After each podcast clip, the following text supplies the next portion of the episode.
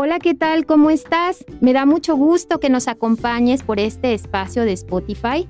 Mi nombre es Cintia Parra Zanoja y colaboro en la coordinación para la prevención y atención de las adicciones y conductas antisociales a través del Departamento de Adicciones, Delito y Violencia Intraescolar, que pertenece a la Subsecretaría de Desarrollo Educativo de la Secretaría de Educación de Veracruz. Esta coordinación, COPACA, tiene el propósito de llegar a ti para ayudarte a sensibilizarte a que tú puedas comprender la importancia de la salud emocional en este tiempo.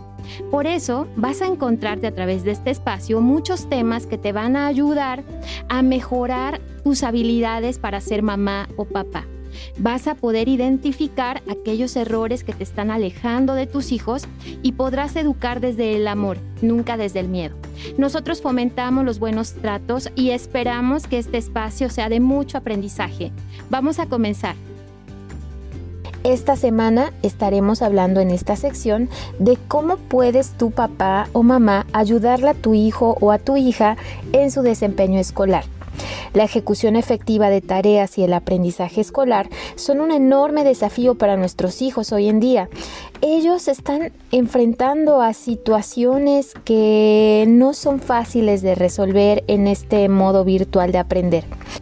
Niños, niñas y adolescentes experimentan de distintas formas estrés, ansiedad, desmotivación, frustración, incluso tristeza, estados emocionales que muchas veces no son percibidos por ti el trabajo y la multiplicidad de responsabilidades como adultos pueden quitar la atención al estado emocional en el que se encuentran tus hijos.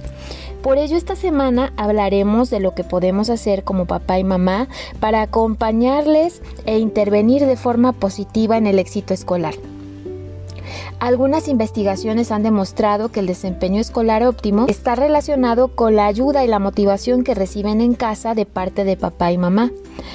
Aunque ser inteligente y hábil para aprender nuevos conocimientos proporciona una ventaja para el aprendizaje, no lo es todo. Para que este sea significativo realmente será necesario que esta cualidad vaya acompañada de la responsabilidad personal, la motivación, el esfuerzo y la constancia. Estas habilidades emocionales lo llevarán más lejos que solo la inteligencia cognitiva. Pero ¿cómo podemos ayudarles entonces de verdad a tener éxito en la escuela y además se sientan satisfechos con su desempeño escolar? Bueno, pues lo podemos hacer sembrando en ellos desde pequeños el desarrollo de su autonomía, su autoconfianza y la capacidad de esforzarse sostenidamente disfrutando de lo que hacen. Hacerlo de esta manera forjará su personalidad para los momentos escolares más difíciles sucesivos. Pero nunca es tarde para estar cerca y procurar y fortalecer estas cualidades de su ser. Un alto nivel de responsabilidad les llevará a tomar decisiones de forma independiente para hacer lo que se han comprometido durante la jornada escolar a través del acompañamiento y la atención y orientación constante podemos fortalecerla. La responsabilidad se fortalece como un músculo que crece, comenzando con tareas simples que con el tiempo y la constancia van siendo cada vez más fáciles de atender. En la edad temprana, niños y niñas dependen de los adultos que les dirigen, motivan y les aconsejan lo más conveniente en todas las circunstancias. En la medida en que van creciendo y desarrollándose, van armonizando dos procesos importantes. Van dependiendo menos y van haciéndose cada vez más autónomos. Para forjar la responsabilidad debemos aprender a retirarnos cuando nuestros hijos están aprendiendo a ser autónomos. Sin embargo, no debe descuidarse la asignación de tareas en el hogar, enfatizando que se hacen en un momento determinado y las consecuencias de no llevarlo a cabo. Explicar sus responsabilidades es muy importante. Hacerlo sin reclamos ni reproches. Hablarlo abrirá la conexión emocional y ayudará a encontrar sentido a las tareas asignadas. De esta manera los niños sabrán así que en casa y en la escuela hay responsabilidades y también consecuencias. y tendrán la capacidad de tomar decisiones y resolver problemas por sí mismos, buscando aprender y no solo recibir indicaciones del profesor, lo que les hará sentir más seguros y reducirá su tensión. Debes permitir que cometa errores y que aprenda de ellos para corregirlos.